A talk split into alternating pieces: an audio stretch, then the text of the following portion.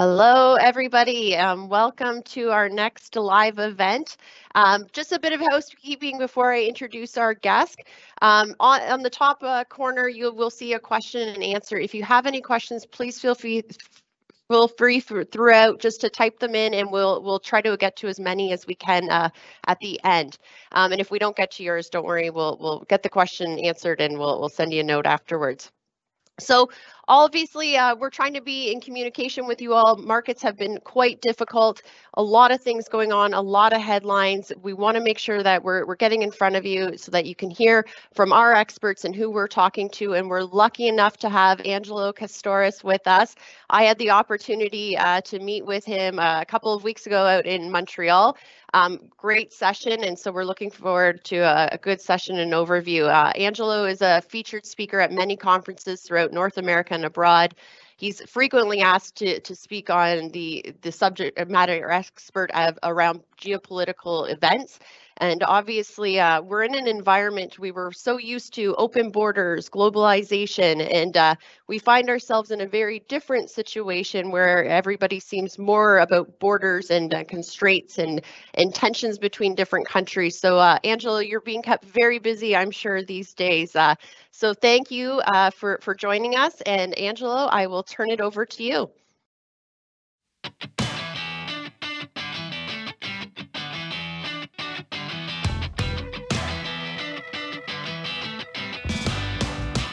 Thank you very much, everybody. Everybody, as as as, as they mentioned, I'm a geopolitical analyst at National Bank, and what I'm going to be discussing, as we'll see on the next slide here, will be number number one, discuss the, the war in Ukraine, what its impacts on Europe, Europe's geopolitical landscape is. Number two, how China's U.S. relations continue to worsen.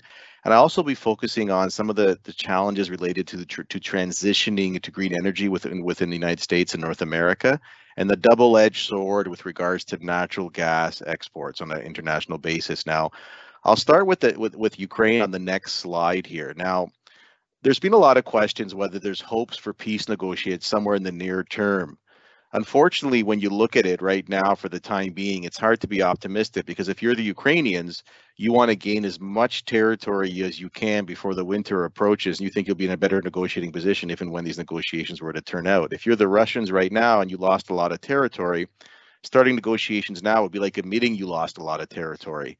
And the fact you're going to have these illegal annexations coming up in the next few days makes it even more complicated, right? There's there's also the the the dynamic that ironically the the better that Ukraine soldiers do on the ground the worse it can be sometimes for Ukraine because if you if you if you can't rely on your soldiers i.e. Russia what do you do? You do mass bombings of the cities. You knock out the electricity you knock out the dams you knock out the water supplies. And there's only one thing worse than than than actually doing than doing that right now. Would be doing it when it's minus 30 right? And Russia is also looking to weaponize winter, right? They're going to try to put pressure on you on Europe to, to, be less supportive of Ukraine.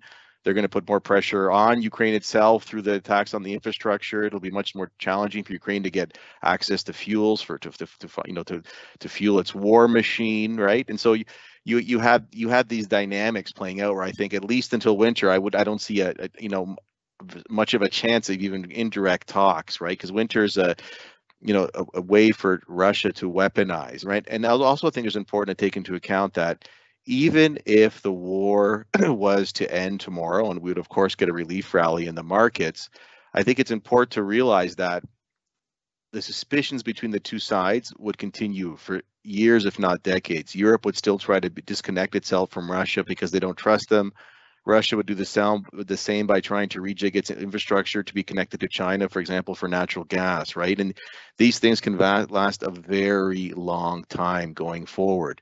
Now, if I go to the next slide here, this is a, just a bit of an, uh, an example of what we have in mind for Russia trying to weaponize winter. This is a poll taken back in May when you asked Europeans, are you are you const- should you spending more time on Ukraine or worrying about their own country people? Well, in this poll back in May, 40% people said, look, you're spending a bit too much time on Ukraine, not enough on us. So, you know, one could imagine as winter approaches and the, and the pressure and economic and energy related pressures increase, this this type of pressure well, you know, on, among the the Western population could increase in the governments to you know push for push for a peace deal or or give Russia some negotiating leverage, right? And so I think that's why I for the winter I don't see any progress on talks at all because it's it's they're looking to weaponize it. And if you look back at Russian history, whether it's Napoleon or the or the or you know Hitler, winter's being used as a weapon. This is not the same, but it's there's there's a connection to that. Now, if we go to the next slide here, this slide here just shows basically how much more Europe is paying for natural gas than North America. And you could have the same slide, by the way, for electricity, where it's several multiples higher.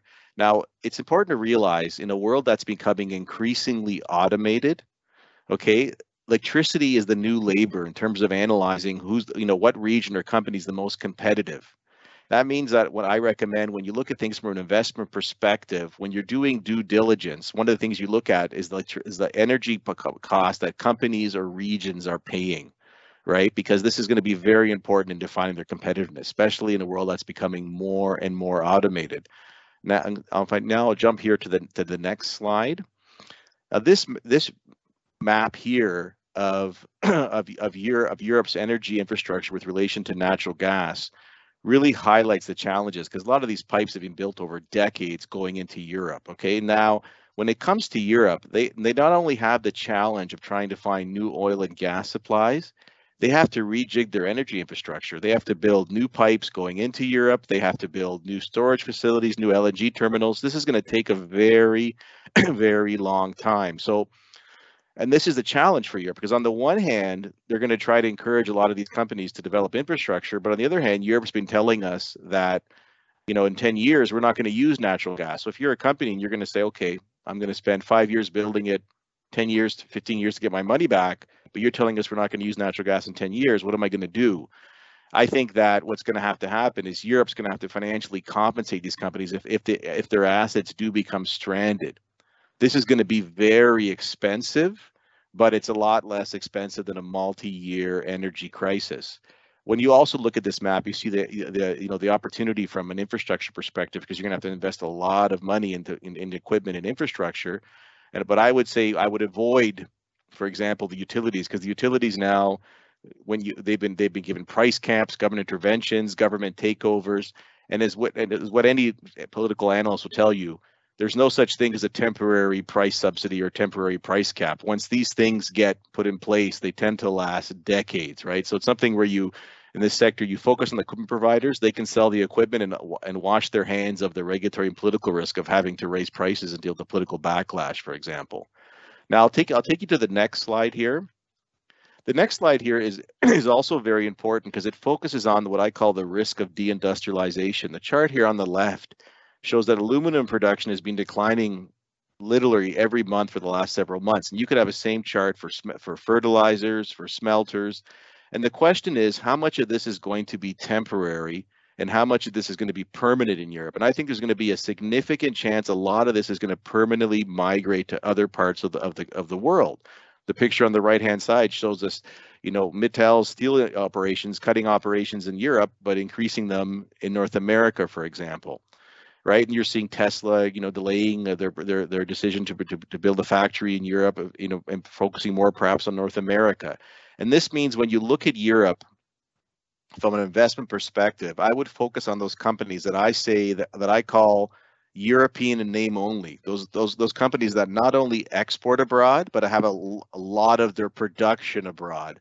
So they're they're they're cushioned from the impact of these very high energy prices they're going to take a long time to deal with right and so it's a way to if you look at europe you look at those companies that are abroad so kind of it kind of you you do a re you, you reanalyze that asset allocation right where you you might not like the region but you might like some of these companies that are deconnected so for example when you look at Toyota is Toyota really Japanese. It exports a lot abroad and a lot of its production's abroad, right? And so it's a way to take some of this, the companies from this region that are perhaps deconnected from its primary weakness, i.e. high energy costs. Now I'll take you now to the next slide here. This is an important slide because when we look at Europe's energy challenges, we tend to focus a lot on natural gas, dependence on Russia. But this is a this is a slide showing how much France is importing electricity right now. And this is important because France has traditionally been a major electricity exporter to Europe. Right now, about half of France's nuclear reactors are offline because of maintenance, because of extreme weather events. Now, France has promised that they're going to get these reactors online in the next three or four months. But anybody who's familiar with the nuclear sector, particularly in the Western world, I, I actually can't name the last time I remember a, a nuclear reactor that or that's been repaired or built on time. They, used, they usually tend to be months or years behind schedule. And so for me, if if France is not able to get these reactors online, it, it risks making a bad situation even worse on the energy front in Europe. So it's one of these countries I'm taking, you know, I'm, I'm taking a look at. And they're complicated by the fact that for many years we we told people in France and in Europe and with the West in general that the nuclear sector was in decline right? And so people went to get educated elsewhere. Now they're searching for nuclear engineers. The average age is 70, welders, right? They can't find them. So and and don't forget also once even if you say that you're going to go nuclear once you've shut something down and actually closed it it can take 15 to 20 years to build right? The time it's finished i'll be doing this presentation from an old age home right? And so that once you've shut these things down it's very hard to you know to go back. So that keeping an eye on france and whether they get these reactors online is something to you know to that will help me decide whether the, the energy crisis goes from bad to worse. Now i'll take you here to the next slide the next slide is, is it's interesting because what I, I call it the irony of ironies because anybody who's familiar with the European crisis back in 2008, Germany was the strong country lecturing the very indebted countries in the south saying, you know, you guys are irresponsible, you got, we don't want to socialize the debts.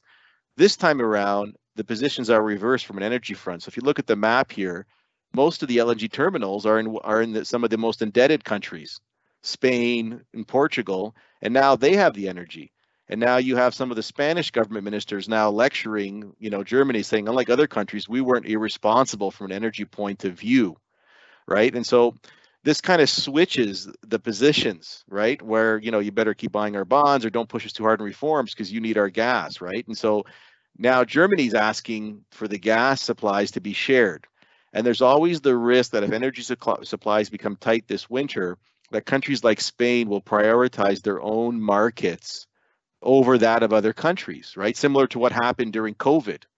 There, we all remember during COVID what happened. Many countries hoarded equipment and supplies, right? So there's the same, there's the risk of the same dynamic playing out. Now I'll take you here to the next slide. Now that this this is a, a slide that's I, what I call a bit from the blast from the past because back in 2014, the, this is the former leader of NATO. They warned Europe that they they they allege that Russia was financing anti-fracking groups in Europe in order to prevent Europe from becoming independent in natural gas production, in order to remain dependent on Russia. Two years later, Germany, France, Netherlands all banned fracking. This is despite the fact Germany had been fracking since the 50s, right? And so it's just a, it's a kind of a warning that perhaps went unheeded, right? And so you know, 10 years later, we're you know we're seeing some of the ramifications of this. Now I'll take you here to the next slide. Now, the next slide is what is the political discontent arising from these difficult times, right? And the first one is the first example we're seeing in Europe is the election of a new government in Italy on the far right of the political spectrum. Now, the first point that the, the first impact this could be is on is on Ukraine. Now, they've said they're going to be more pro-Ukrainian, but there's a good chance they're going to be less pro-Ukrainian than the prior government. So if you look at the quote on the second bullet, by one of the leaders of the, of the you know the coalition parties in that new government. He says, "Yes, we want to defend Ukraine, but if the sanctions hurt us more than Russia, there's a problem." And Russia's counting on more and more people to have these kind of phrases or sentiments as the winter approaches. There's also there was also a kind of an indirect threat by the president of the European Commission, shown here on the third bullet, where she said, "Look, if Italy doesn't go our way, you know we have means to you know to sanction them or whatever right if they go in the wrong direction the problem is is that it's hard to really analyze in Europe who's following economic reforms or not because most of these countries are more indebted than before. They're now nationalizing. They put in place price caps, and a lot of the stronger countries that were put that that would have been you know meaning more the countries put in place discipline are not as strong as they once were, right? And so this will be the challenge now with relation to some of the, the recent events in UK where the pound collapsed and the bond yields jumped after they made those unfunded tax cuts, from a political perspective, for, this is an example of me of where over the last 10 years or so, politicians in the Western world have become conditioned to spending more and not really worrying about a market reaction because rates were so low and and there was no reaction to it. So I, you know, and you know, simply put, you could put your hand on the oven and you wouldn't get burnt, right? And you could keep doing it. And there was no reaction. Now they're finding out when you do put your hand on the oven, you are getting burnt. And the transition to to dealing with this new reality that many people, politicians, haven't dealt with for 10 years or so, will be very difficult from a psychological perspective to make the transition, right? And this is going to be a challenge. So and you know just to put this in perspective for example in the uk after this what the, the the main opposition labor party which will probably win the election in a year or so they came out you know criticizing the government in power but offered and then but then put in a plan to spend even more money right? So it's going to be hard to break this dynamic. And the risk from a from if you're a political party as i've always said that the political party that's unlucky enough to be in power in any western country when they're finally forced to cut deficits and debts they're probably going to be, you know, in the political penalty box for 10 or 15 years, right? It's going to be like a, game of musical chairs, right? You're not going to be one sitting in that chair when and if this moment arrives, because in the West we've kind of forgotten how to make these difficult choices because rates were so were, were so you know so low for so long. But this will be a challenge that many politicians are going to be facing, right? And I think UK is a leading indicator of this. Now, just to kind of finish on the European section when you look, you know, you when when you look at Europe and you compare it to say North America, our advantages are tremendous. Okay, Europe's surrounded by many countries with political instability around it, not just you know in the east but in the south as well. We're surrounded by oceans. Our energy costs, what I call the new labor in terms of defining competitivity, eh, are much much lower. We have the oil and gas reserves. We have farmland and water.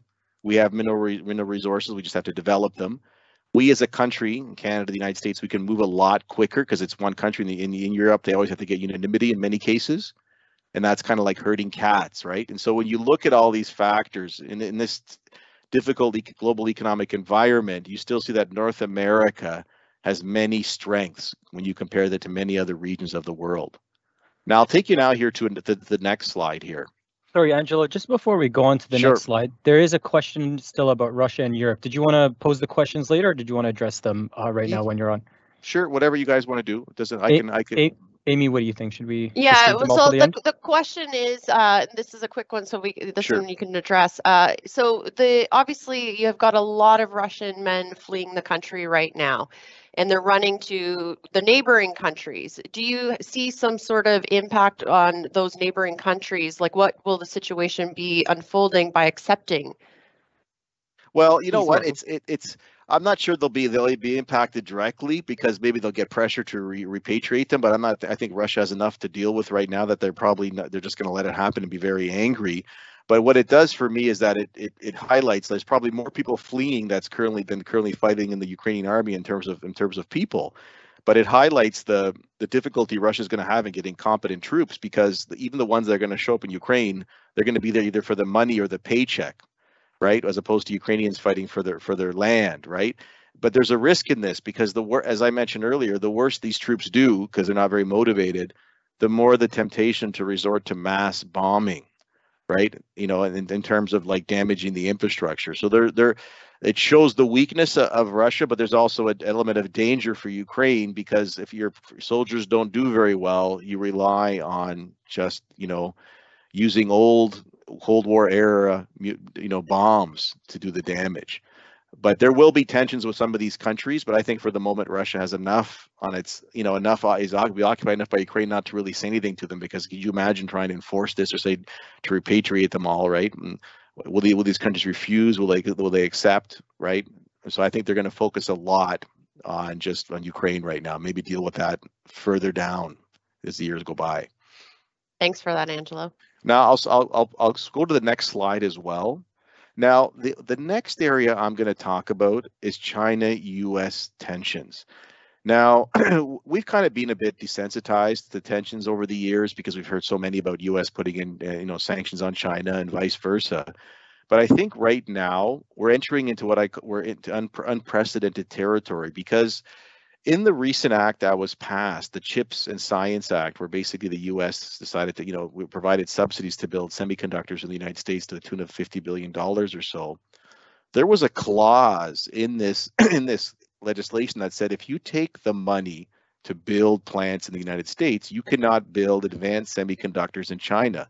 This is something that we've never seen before, right? And so this will set a precedent for other sectors as well whenever there's financing involved. And it also sets the stage for even more restrict, even more restrictions. So for example, in an earlier version of this bill, there was a legislation that just got pulled out in the very last moment that would have had uh, that would have forced all companies investing abroad in countries of concern to go through a committee for approval. Okay, and to put this in perspective, that would have meant that if Tesla wanted to build one more battery factory in China, they would have had to get, you know, ask for permission, and there's a good chance they wouldn't have got it. Now, I think in the next year or so, there's a good chance that this more restrictive legislation I just talked about has a chance of being passed. And this really, what this really means is that companies in the most strategic, you know, American and Chinese companies in the most strategic sectors, they're really going to have to, they're going to see their market share decline in each other's markets, right? And so if you take the semiconductors, 20 to 30% of the revenues come from China, they're going to have to focus, you know, you American semiconductor companies going to focus more on Western markets. They're going to have to focus more on subsidies to help them out as well. And that's why I think when you look at the $50 billion, it looks like a lot, but when it takes $15 billion to build a semiconductor plant, they're pro- that's not enough. You're probably going to have to have a CHIPS 2 Act, a CHIPS 3 Act, right, going forward. And so you're going to see supply chains continue to, to, you know, to be shaped by geopolitical tensions. And this means when you're analyzing companies, particularly those in strategic sectors, in addition to analyzing revenue and profits, you're going to have to analyze whether the, the geopolitical objectives of the of the country in question align with that country, with that company. And if they don't, they're not going to get the contract, right? So it's it's it's a it's a it's some it's a way to look at it. So for example, what we Huawei had better 5G equipment, but because of politics, a lot of Western countries chose Nokia and Ericsson, right? So that's just one example among many. So that means when you're analyzing some of these sectors, you really look into the you know the geopolitics of it to see who will get the contract in question. Now I'll jump here to the, the next page. Now I'll I'll skip this one as well. Now this slide here goes a little bit to that difficulty of doing businesses in you know in both countries, right? Because we're at a point where if you're if you're an American company or a Western company in China, particularly in a strategic sector, if you follow U.S. rules, you're against Chinese rules, and vice versa. So what do you do? You try to perhaps put your own supply chain in, in, you know, in, in China, so it's only for the, the, the subsidiary in question. But that might not be enough, right? That that might be at a point where some of these companies might have to abandon some of their or sell off some of their operations. And I'll just give you a few examples of the difficulty. So you look at Tesla, you know, Musk here or Tesla on the left-hand side.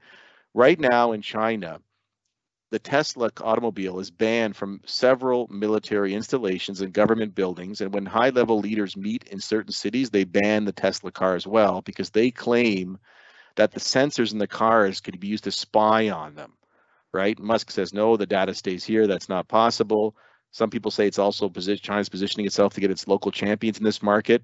And then Musk is also getting pressure on the American side. There's legislation in the, in the Congress currently saying that if you're a company and you want to continue to have access to NASA contracts, you can't have too much exposure to China, right? So you're seeing a company like Tesla being pressured on both sides.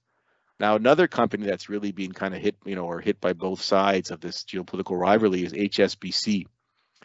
HSBC, for those who are not aware, was the company that provided the documents that led to the rest of the CFO of Huawei.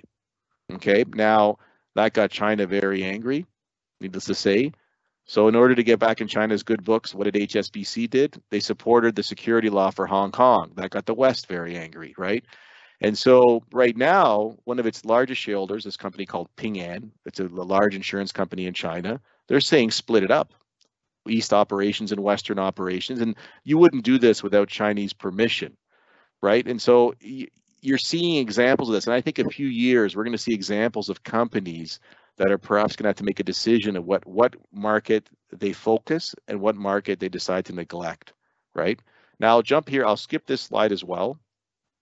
Now, this this this next slide here is in relation to to subsidies that are being provided to electric vehicles in the United States in recent legislation. So seven thousand five hundred dollars. Now, there's nothing um, new new about this, but what's new about these subsidies is the local content requirements. Okay, basically starting in 2024, half of the minerals and half of the components that you know that are made in electric vehicles in order to qualify for these subsidies have to be either man- mined or assembled in North America or an allied country.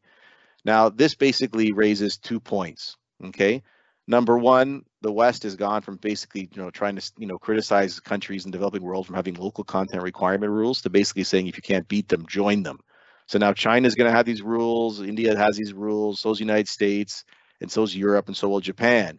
And this means that for in terms of supply chains, in addition to having your supply chains reshaped by geopolitical tensions, they're going to be reshaped by the ever-growing local content requirements spreading all over the globe, right? So it's one more reason where you know you're going to have perhaps have higher operational costs because of that, because efficiency will take a you know will take a second you know second place in terms of the most the importance. Now the second thing to look at is the deadlines. Okay, when you look at these deadlines, they're very ambitious, but then when you realize, oh, so when you go to the next slide here, when you look at it, when you look at this, you're, you're saying to yourself, this is almost impossible for any country to meet these requirements because look at the top left-hand corner, America almost mines none of what they need to, you know, for the green energy transition for in terms of electric vehicles. China mines a lot more, and what they don't mine, they control a lot of the companies. And then when you go to the refineries in the top right-hand corner, America even refines less than Europe, which actually surprised me, right? And so the United States is in a, in, in a, bit of a dilemma because, on the one hand, if you move as quickly as you can to meet your green energy targets, you're going to go from being independent in oil and gas to being dependent on the supply chains based from your number one geopolitical adversary. If you take your time to build up your supply chains, which could take years, if not decades, you're going to miss your your energy your your green energy targets by an even wider margin than would have been the case, right? So this will be a a, a big challenge, right? you know, a big dilemma going forward. Now, you'd say to yourself, we're going to try to rush permitting or get it done, and, and the, the, the the problem is that we're not seeing some, you know, we're not seeing per, lines being approved at any faster pace. So if we go to the next, the next slide here, you can see in the United States, despite this, you know, very ambitious local content requirement rule, we're seeing less and less mines being permitted, right, being accepted. And I think the the challenge in the West is that we've had a we, we've gone you know for many years many people in the west have equated mining with environmental degradation particularly the younger generation. And now we're turning around and telling them we need the mines to finance the, the you know the green energy revolution right? And so we're sending these contradictory messages. It's going to be a challenge. Now if you're having difficulty getting mines up and running in north america who are you going to look to? What region? It's going to be latin america. So if you go to the, the, the next slide here Latin America has many of the, the, the, minerals that are crucial for the green energy transition, right? And so if you take just copper, for example, Chile, Peru, and Mexico account for 40% of the world's copper supplies. But the problem right now with South America is that a combination of new governments, political uncertainty, political unrest, regulatory uncertainty, potential for tax increases, you know, the rejigging of the approval process means you're slowing down the approval of these mines, right? And so, for example, in Chile alone, They've recently canceled six mines because they want to redo the approval process. These mines will eventually go through. The long-term demand trends are too good, but you will have slowed it down by a few several years more than would be the case under different political circumstances. And this means that while the current global economy really is putting pressure on some of these commodities in the shorter term, when the economic cycle turns, there's a potential that we're setting ourselves up for due to political resistance to getting mines up and running in the developing world and challenges in Latin America for tighter supplies, you know, in some of these crucial commodities for the green energy transition over the longer term. Now, I'll take you here to the to the next slide. Now, this is just regarding Taiwan and and and and uh, tensions surrounding Taiwan. Now, this kind of this chart for me is it's it, it's what I consider to be two opposing geopolitical trends. Because on the one hand, China is getting stronger militarily, economically, but on the other hand, as you can see from the right hand side, China, Taiwan, the Taiwanese feel less and less Chinese every year, right? So these two trends are going to crash into each other. And the question is, as you can see on the next slide, is is whether an invasion is imminent. I don't think an invasion is imminent, you know, in the near term, but I think we're now in a new era where we're going to see much more aggressive military exercises. And ironically, the, the visit from Pelosi probably gave them a good excuse to practice, to practice an invasion, practice a blockade. I think both sides realize even a minor outbreak, you know, would really shock the economy, especially if you broke up the global supply chain. But I think there is the risk several years down the road that if China comes to the conclusion that there's no peaceful reunification, the risks increase significantly. And one of the things to keep an eye on is, is China's ability to build the most advanced semiconductors. For the moment, they can't. They have to import them all from Taiwan. So even during this tension, they never touched any of these these these the supply chain with sanctions because they need them too much. If we see reports Taiwan and you know China is making advancements in the most advanced semiconductors there's more of a reason to be to be worried, right? So that's that's one of the things I'm keeping an eye on. Now, if we go to the next slide, if you look at you know Chinese strategy, just taking a page from the Art of War. The goal is is to basically to win the fight without fighting, because if you once you get involved in the fight, the damage is tremendous, even if you win. And I think one of China's strategies would be a blockade given that Taiwan imports 98% of its food and 68%, 60%, you know, so sorry, 98% of its energy and 60% of its food, you could bring it to its knees in weeks, right? You cut the internet cables, for example. Maybe there's some sleeper cells in there of 10,000 people or so that would take over key installations in Taiwan as well. And the question would be, what would America do? Would they put in place financial sanctions? Would they put in place a counter blockade of China? But given the fact China accounts for 25% of the world's electronic and, and like electrical imports, it wouldn't. This would have more of an impact in the war in Ukraine by several multiples, right? And so it's it that that that would be the challenge, right? What would America do to a blockade? What would be the impact, right? And so, and I think it's important to take into account. Taiwan is literally 100 miles from China. It's what people drive to go to their cottage, right? It's it's just you know it's it's that close. And from the chinese perspective that you know when the when the civil war occurred in 1949 the nationalist side the losing side fled to taiwan.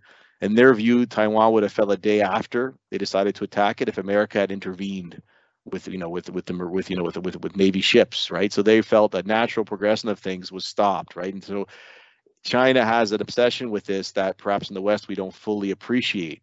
Now if we go to the next side next slide here sorry you can see what I call the tyranny of distance because America's, you know, military installations are thousands and thousands of miles away and dispersed all over the world while China's are concentrated around Taiwan, only 100 miles away. And it puts the U.S., if, if hostilities were ever to break out, it puts in the U.S. in what I call the ultimate lose-lose situation, okay? If you do decide to defend Taiwan, if China was to attack, you enter, you have the possibility of entering into a major war with a nuclear armed superpower and you might have Americans wondering what you're doing fighting for an island 100 miles off the coast of mainland China. If you don't defend Taiwan, in the eyes of many countries in the world, particularly in Asia, there's a new global superpower in the region, right? And so, it, from America's perspective, it's it's almost seems like a lose-lose situation. Perhaps in 10 or 15 years, if America develops a strong semiconductor sector, especially on the advanced end, and maybe they'll say it's not worth defending Taiwan because we developed our, our, you know, we've developed our advanced semiconductor sector. But in the meantime, Taiwan remains highly important. So it's a, it's an important region to keep an eye on going forward. Now I'll jump I'll jump here to the next slide. And I'll pass this slide as well. Now this this is this this slide is focused on America's LNG exports. This is it shows how much LNG America's LNG exports have increased since 2015 to from literally zero to 13 or 14% of their production. Now, Biden has promised that they're going to export as much as they can to, to, to, help Europe defend against, you know, to to to replace, uh, you know, Russian natural gas supplies. But from the political perspective, there's a challenge because the more the United States exports abroad, the more you connect natural gas to the global markets, and the more prices rise in the United States just before the midterm elections. Okay, Prices are much lower in the US than they are in Europe, of course, but they're also three times higher than they've been. And just before the war, you had many senators writing letters, including companies as well that use lots of natural gas in the chemical sector, for example, saying, look, keep, limit how much you sell because you, the more you sell abroad, the more it becomes expensive for us, right? And this is a challenge that that America is going to be dealing with as the winter approaches. Spikes if the price does spike for natural gas because you get political pressure to limit it. Now, if you go to the next slide here, this is an example of, of countries that have dealt with this pressure. So you have Australia who's recently said, look, prices are spiking in our country. We might want to limit the LNG exports. Norway did that. I was also mentioned this with relation to its hydroelectricity exports. And at the quote at the very bottom of the page, you had recently a bunch of northeastern governors who wrote a letter saying it's great that you're supporting Ukraine, Europe, but we could also use some of these LNG supplies as well, right? Could you please prioritize us? So the pressure will pick up if prices do increase, right? And I think for natural gas, it's important, you know, there, it's important to focus on it because I think it's going to get much more appreciation. Natural gas, there's great global demand for natural gas, but it's only par- partially fungible on an international scale. Natural gas is crucial as a, you know, when the sun doesn't shine, the wind doesn't blow as a backup. It's an it's crucial input for fertilizer, chemicals, aluminum production, right? So I think we're at a point where we're we, we've underappreciated for a very long time. It's something to keep an eye on, looking for you know from investor and a geopolitical perspective going forward. Now, in the very last slide here, this is just a quick overview on the U.S. election. for a while, it looked like the Republicans were going to have a red wave, and then they, you know, then you then you know they did their best to, to, to lose and try to or attempt to lose. We had the Trump controversies and the recent uh, you know ruling on the on the abortion issue but there it still looks like they're gonna they're gonna keep they're gonna they're, they're gonna flip the House of Representatives. I think that's a, that's a near certainty, but it won't be as by as big as margin as before. So we're gonna have a divided government, and when you have a divided government, you govern by executive order. But the but, but there's one exception. If there's anything that has a China like in China you know that's related to China, they they both opposing sides tend to put tend to put down their weapons pass it and go back to hating each other. Okay, so anything with a China focus will pass. You could probably say the same for Russia as well, right? So I think that's from an investment perspective. You say, yeah, it's gridlock, with the exception of China-related or Russia-related legislation. So that, in a nutshell, is my presentation. Thank you guys very much. Thanks, Angelo. That was a real trip around the world uh, in 30 minutes, and uh, boy oh boy how do you sleep at night with with all the stuff going on and all the unrest? It's uh and again to your point this is what our team has been talking about when we look at it from an investment perspective for our clients is it's another lens in which we have to review our individual investments of what makes sense in the portfolio. So being mindful of what's going on in the world from a geopolitical standpoint is is more important than ever before.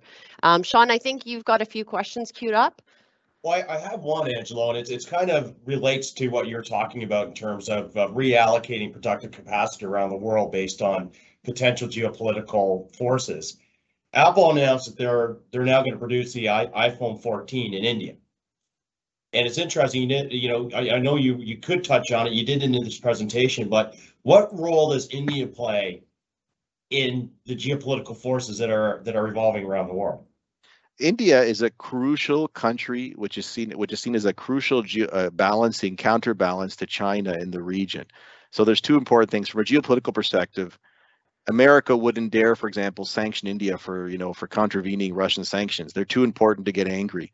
From the economic perspective, you're going to see a lot of companies, you know, you know, hedging their bets and moving some of this production to India right? And the challenge, you know, will be to get, you know, in India can have some problems with pay, you know, with with getting approvals and getting these things up and running at, you know, in a timely manner. But you're going to see India benefit from this, right? And so I think it's a country that will benefit from this politically and perhaps economically as the as the, the geopolitical supply chains re, rejig themselves. And there's also a a, a longer term trend that we saw in China. Okay, there's many of these big countries, the, like they have to make this choice because the more you industrialize, the less you can say you can stay independent in terms of food. Okay, because you use land for the the, the factories, you use land for the semiconductors to build the cell phones, etc. So in 2000, China imported about a five billion dollars worth of food, and now they now they import 200 billion.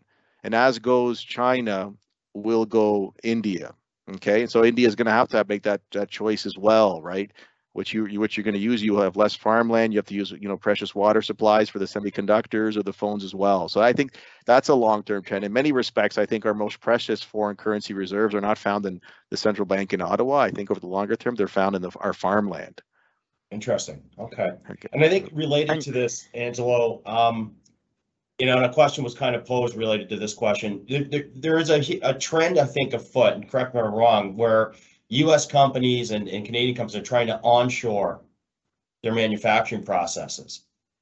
In general, how, how long will that take to, to, to come to fruition? Like, for instance, if Tesla wanted to onshore their productive capacity from abroad to the United States, typically how long would that take? And And what kind of investment would, would that take for them to achieve this?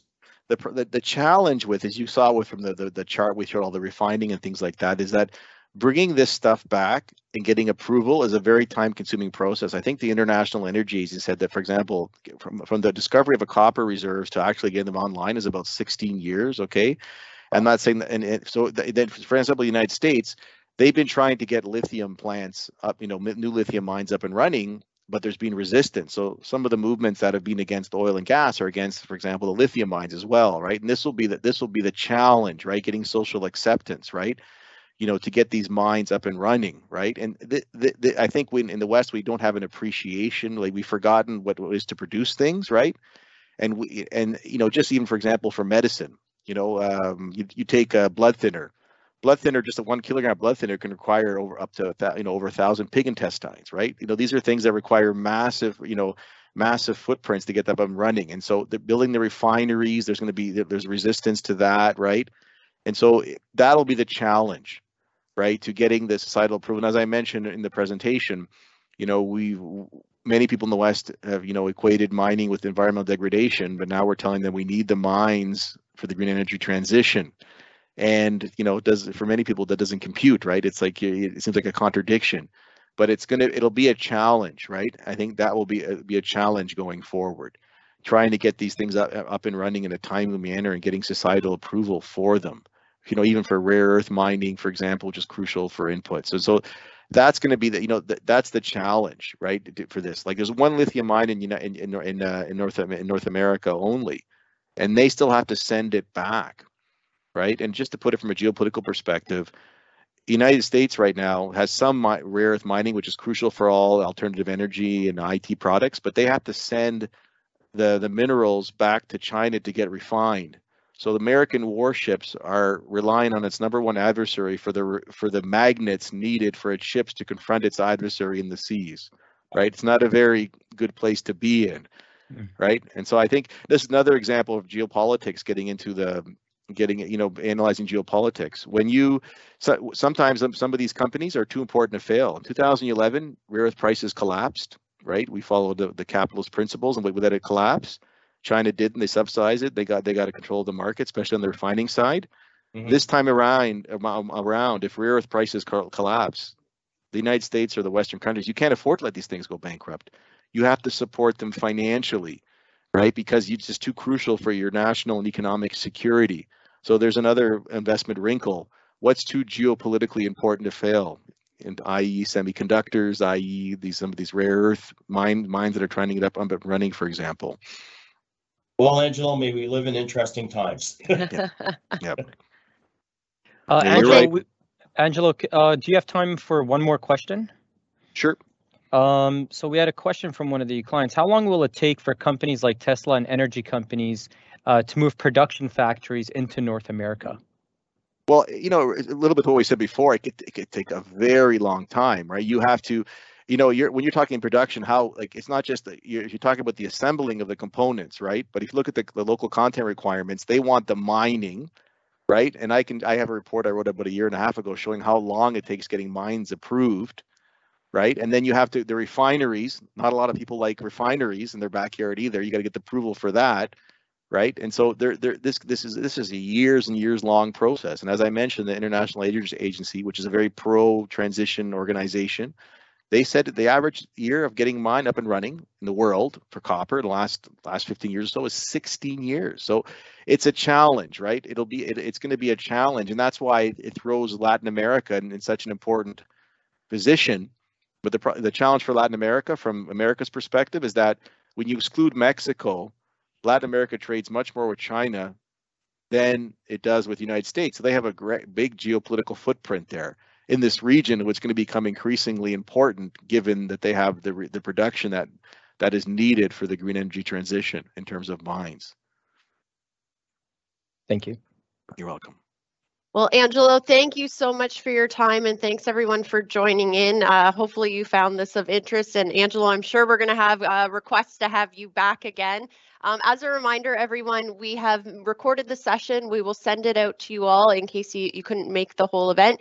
Also, uh, please remember we do have our podcast. We are posted on YouTube as well. We um, had one we posted out yesterday, uh, just giving you an overview of the market and, and things we can do in this environment. And as always, any questions, feel free to reach out to any one of us and happy to connect. Thanks again. Thanks, everyone.